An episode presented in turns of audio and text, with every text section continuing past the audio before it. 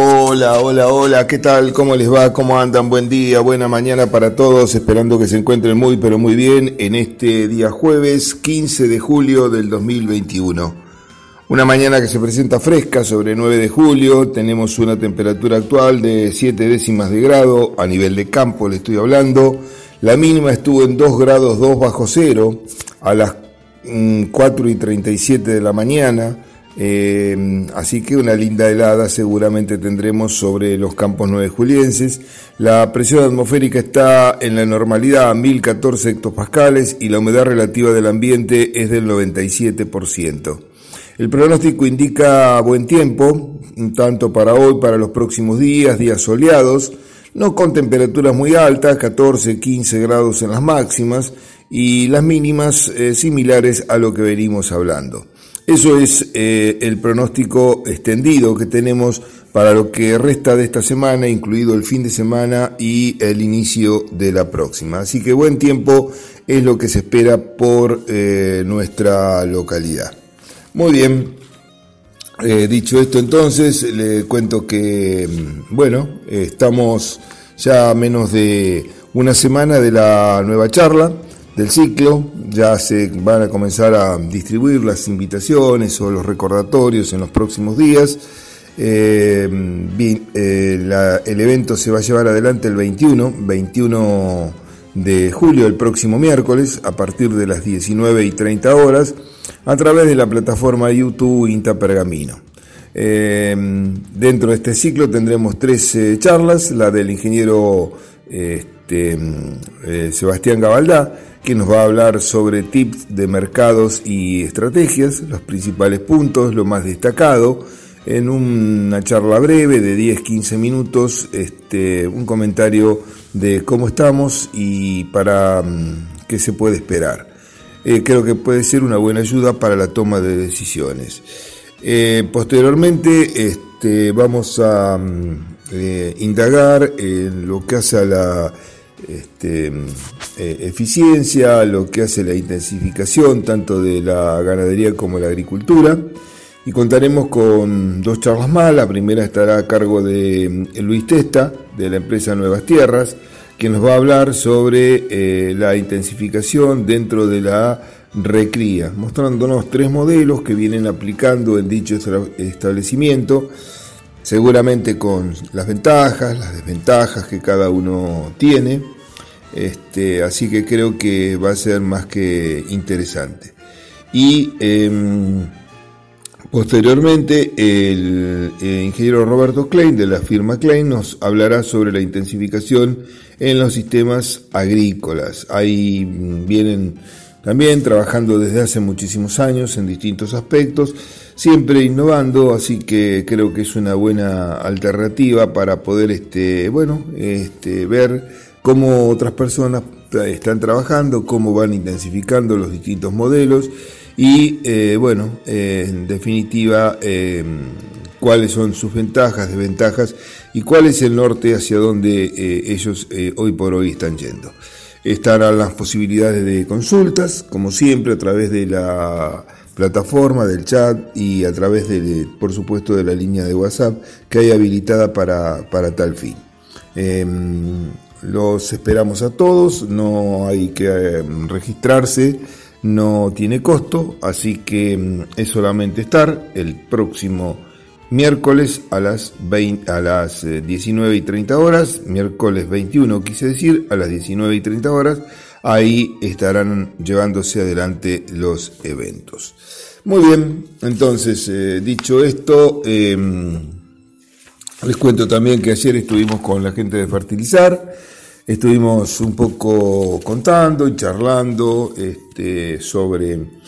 Bueno, los resultados que hemos venido obteniendo en estos últimos eh, cinco años, trabajando, en, en, esto es en veinticinco de mayo, eh, con eh, ensayos de fertilización. Yo ya le, les comenté al respecto este, algo de, eh, de, de, del mismo. Este, Ensayos de fertilización en sistemas eh, de, digamos, de producción eh, que lleva adelante el productor, ¿no? Este, eh, con, con, este, con el manejo que el mismo productor este, realiza. Eh, nosotros trabajamos en tres lotes. Eh, bueno, las circunstancias climáticas son las que operan para, para todos en, en, más o menos en la zona, con años húmedos, con años no tan húmedos, con suelos que mmm, tienen, son arenosos como los de aquí o quizás más arenoso, eh, tienen este, algunas lomas donde predominan los suelos bien arenosos, apludoles, énticos. Y después en las medias lomas y en las cubetas de buena calidad, por supuesto, está la serie Ortiz de Rosa, que es un suelo que tiene un horizonte textural a unos treinta y cinco a cuarenta centímetros, y eh, un, eh, la serie Naón, que eh, bueno, son, están más en las medias lomas y son eh, suelos más desarrollados, son los considerados apludoles típicos. En un lote, para hacer una, un esquema y un, un, ver cómo, cómo va esto, eh, el productor a, arrancó el dos mil dieciséis, o nosotros en realidad con él, con una el, cebada maíz de segunda, luego tuvo soja, el, el de primera, el año dos mil diecisiete, siguió con trigo soja y eh, fue a maíz en el diecinueve y ahora este, en el veinte a soja. Y ahora vuelve a trigo, después veremos si es soja o si es maíz lo que hace. Inicialmente tenía un nivel de fósforo de ocho coma cuatro, partes por millón el lote. Y al cabo de, de estos cinco años, con vaivenes en la parte el, este, climática, eh, nosotros tenemos, este, podemos decir, eh, cuatro o cinco tratamientos, un testigo, Este, un, un tratamiento que eh, significa la, la dosis más frecuente que se utiliza en la zona eh, de, de, de nutrientes. Después un tratamiento que, este, que lo llamamos más bien este, que apunta a, a, a un criterio de, de suficiencia. Uno mejorado que apunta a... A, digamos, a obtener eh, buenos rendimientos o mejores rendimientos, y el, el último que sería el top, el completo, el que apunta a, bueno, explorar los potenciales que por ahí podemos tener en el campo desde el punto de vista nutricional, siempre hablando. Eh, se trabaja con nitrógeno, fósforo, azufre. En el completo lleva algunos micronutrientes eh, como zinc, eh, boro, este, y bueno, en estas eh, cinco campañas hemos logrado una producción, este, por ejemplo, del completo, si lo hacemos cien por ciento, eh, superar a, al testigo en un cuarenta y dos por ciento. Es decir, este, el testigo logró un rendimiento relativo del cincuenta y ocho por ciento de eh, lo que es el tratamiento completo. Esto realmente es... Es muy, muy importante, ¿no? Porque no cabe duda de que prácticamente después de, de dos años de producción nosotros tenemos una, un, un extra, o sea, un, un año más, un, una producción más prácticamente. Así que es como para considerar la importancia que tiene la fertilidad en estos sistemas de producción. El sistema, digamos, que más frecuente en la zona es superado por un veinticinco por ciento, quiere decir que cada cuatro años... Eh, trabajando de esta manera se obtiene una producción extra. Entonces es realmente eh, muy interesante y marca lo que es la fertilidad en este tipo de suelos. Y otra cosa importante es que mientras el testigo fue de, disminuyendo el nivel de fósforo a seis partes por millón de las ocho originales que tenía, el tratamiento completo pudo incrementar eh, casi en una parte por millón, cero coma ocho partes por millón por cada eh, año de producción. Hoy está en valores de doce coma dos partes por millón. Así que, bueno, son datos realmente muy interesantes y este, que, eh, bueno, que no avalan más eh, que los suelos a medida que va pasando el tiempo se nos van degradando y que eh, químicamente y que es necesario, por supuesto, el apoyo con eh, determinado tipo de nutrientes si es que queremos o aspiramos a lograr altos rendimientos. Paramos un poquito por aquí, eh, vamos a una pausa, enseguida venimos con los mercados y seguimos abriendo esta tranquera imaginaria junto al INTA, aquí en Forti cuarenta F M. Pausa y volvemos. Bueno, gracias Gabriel. Eh, entramos en el tramo final de la jornada de hoy, eh, acá en Abriendo Tranqueras con el INTA. Y bueno, este, eh, ayer casualmente recibimos un mensaje de un productor de la zona de Pehuajó, quien nos contaba cómo les cómo le estaba yendo con la siembra de maíz a treinta y cinco, nos había consultado en su momento, este y bueno, eh, quería quería saber, un maíz este, sembrado eh, muy tarde. Yo no, no recuerdo bien lo que charlamos con este con esta persona, Leonel, eh, pero bueno, eh, sé que habíamos hablado, eh, por lo que él me cuenta, en agosto, que yo más o menos lo había informado. Y este, bueno, eh, encaró no sé cuántas hectáreas, pero se ve que son varios lotes. Eh, la siembra treinta y cinco, en este caso me comenta que lo había sembrado el cinco de diciembre, por eso digo que puede ser una, una siembra demorada, este, o puede ser también una siembra este, de segunda, pero eh, bueno, ya lo, lo charlaré. Lo sembró a treinta y cinco con un híbrido de buena aptitud, de buena calidad, de toda la, la gama que tenemos en, en nuestra zona. Usó setenta y ocho mil plantas por hectárea, una densidad eh, muy buena para lo que es una siembra tardía y para lo que es Pehuajó. Eh, eh, fertilizó con noventa kilos de eh, fósforo en la línea como eh, fosfato monoamónico, y usó ciento cincuenta kilos de urea incorporada también en el entresurco en el momento de siembra. Y lo cosechó en estos días, no sé el día exacto, pero en estos días lo cosechó con una humedad de quince coma seis por ciento eh, por ciento, y un rendimiento de nueve mil quinientos kilos por hectárea. Realmente es un muy buen rendimiento, muy muy buen rendimiento eh, este, para, para esa zona, para la fecha de siembra y para las condiciones que tuvimos en esta campaña.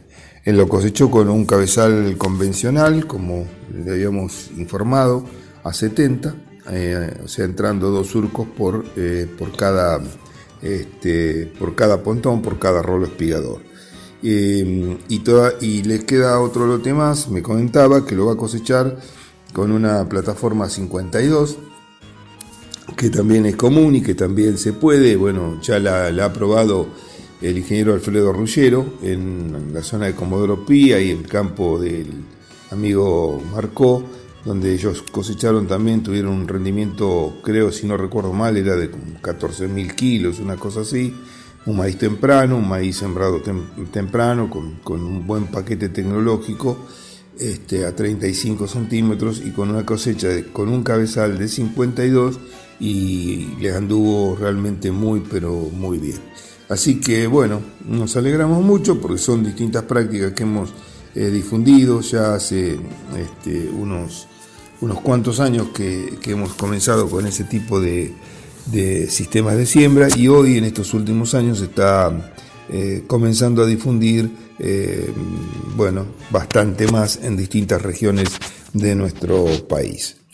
Eh, bien, eh, dejamos de lado eso, y también les cuento que an- anoche tuvimos una entrevista por el canal veinte de Villavarilla, Córdoba, para, por el tema eh, de lo que es el, la utilización de los este, de este lactosuero eh, en, en el caso del trigo como un, pongámosle, bioestimulante, este, o bueno, producto que tiene una, una acción positiva sobre el eh, rendimiento del cultivo de trigo.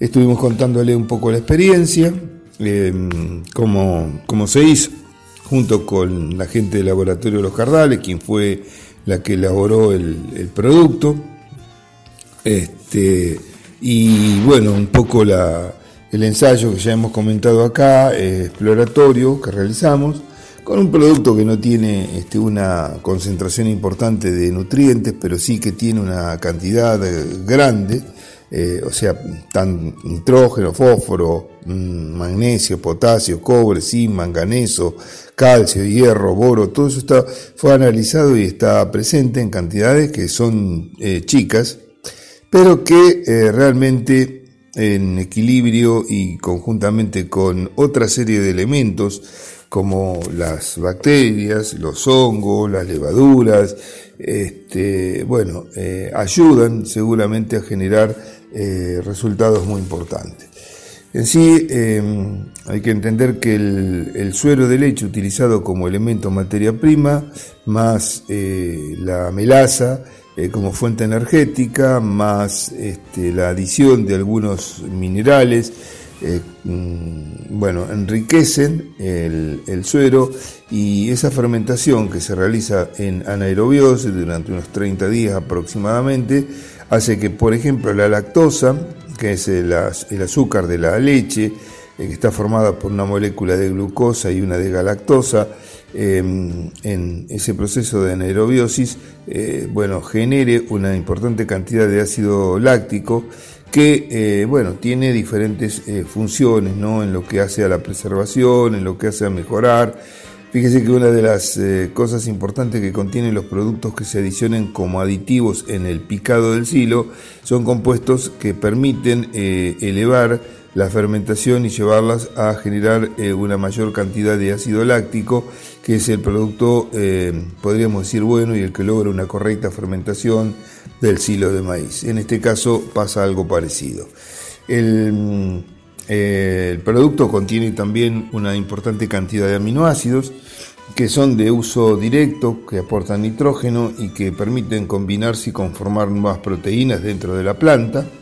Contiene eh, minerales, como dijimos, que están en poca cantidad pero que son de muy buena calidad. A través del proceso de fermentación se van recubriendo, se van recubriendo de una especie de cadena carbonada, una protección carbonada que les permite un rápido acceso también a, al interior de la planta de trigo por los estomas, por la vía de comunicación o de intercambio gaseoso que tiene la planta con, eh, con el exterior.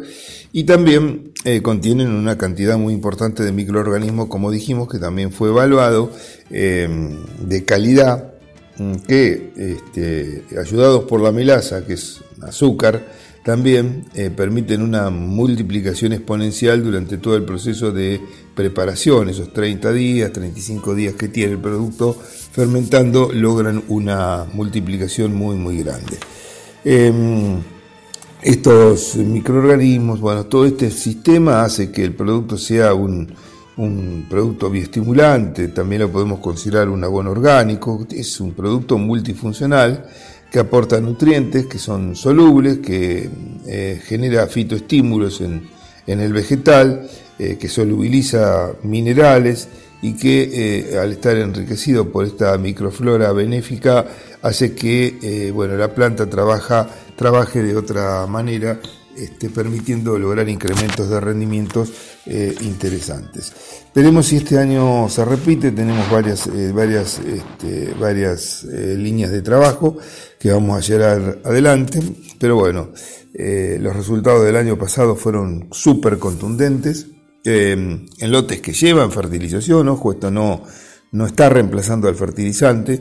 Eh, bueno, hemos logrado incrementos, por ejemplo, del orden del treinta por ciento en la producción, inclusive cuarenta por ciento en aquellos que llevó varias aplicaciones secuenciales, pero tomando por ahí una sola dosis, que es lo más eh, fácil que por ahí un productor pueda realizar. Eh, dos podría ser también. Eh, este, bueno, con una sola hemos logrado incrementos que están en el orden del eh, treinta y dos por ciento.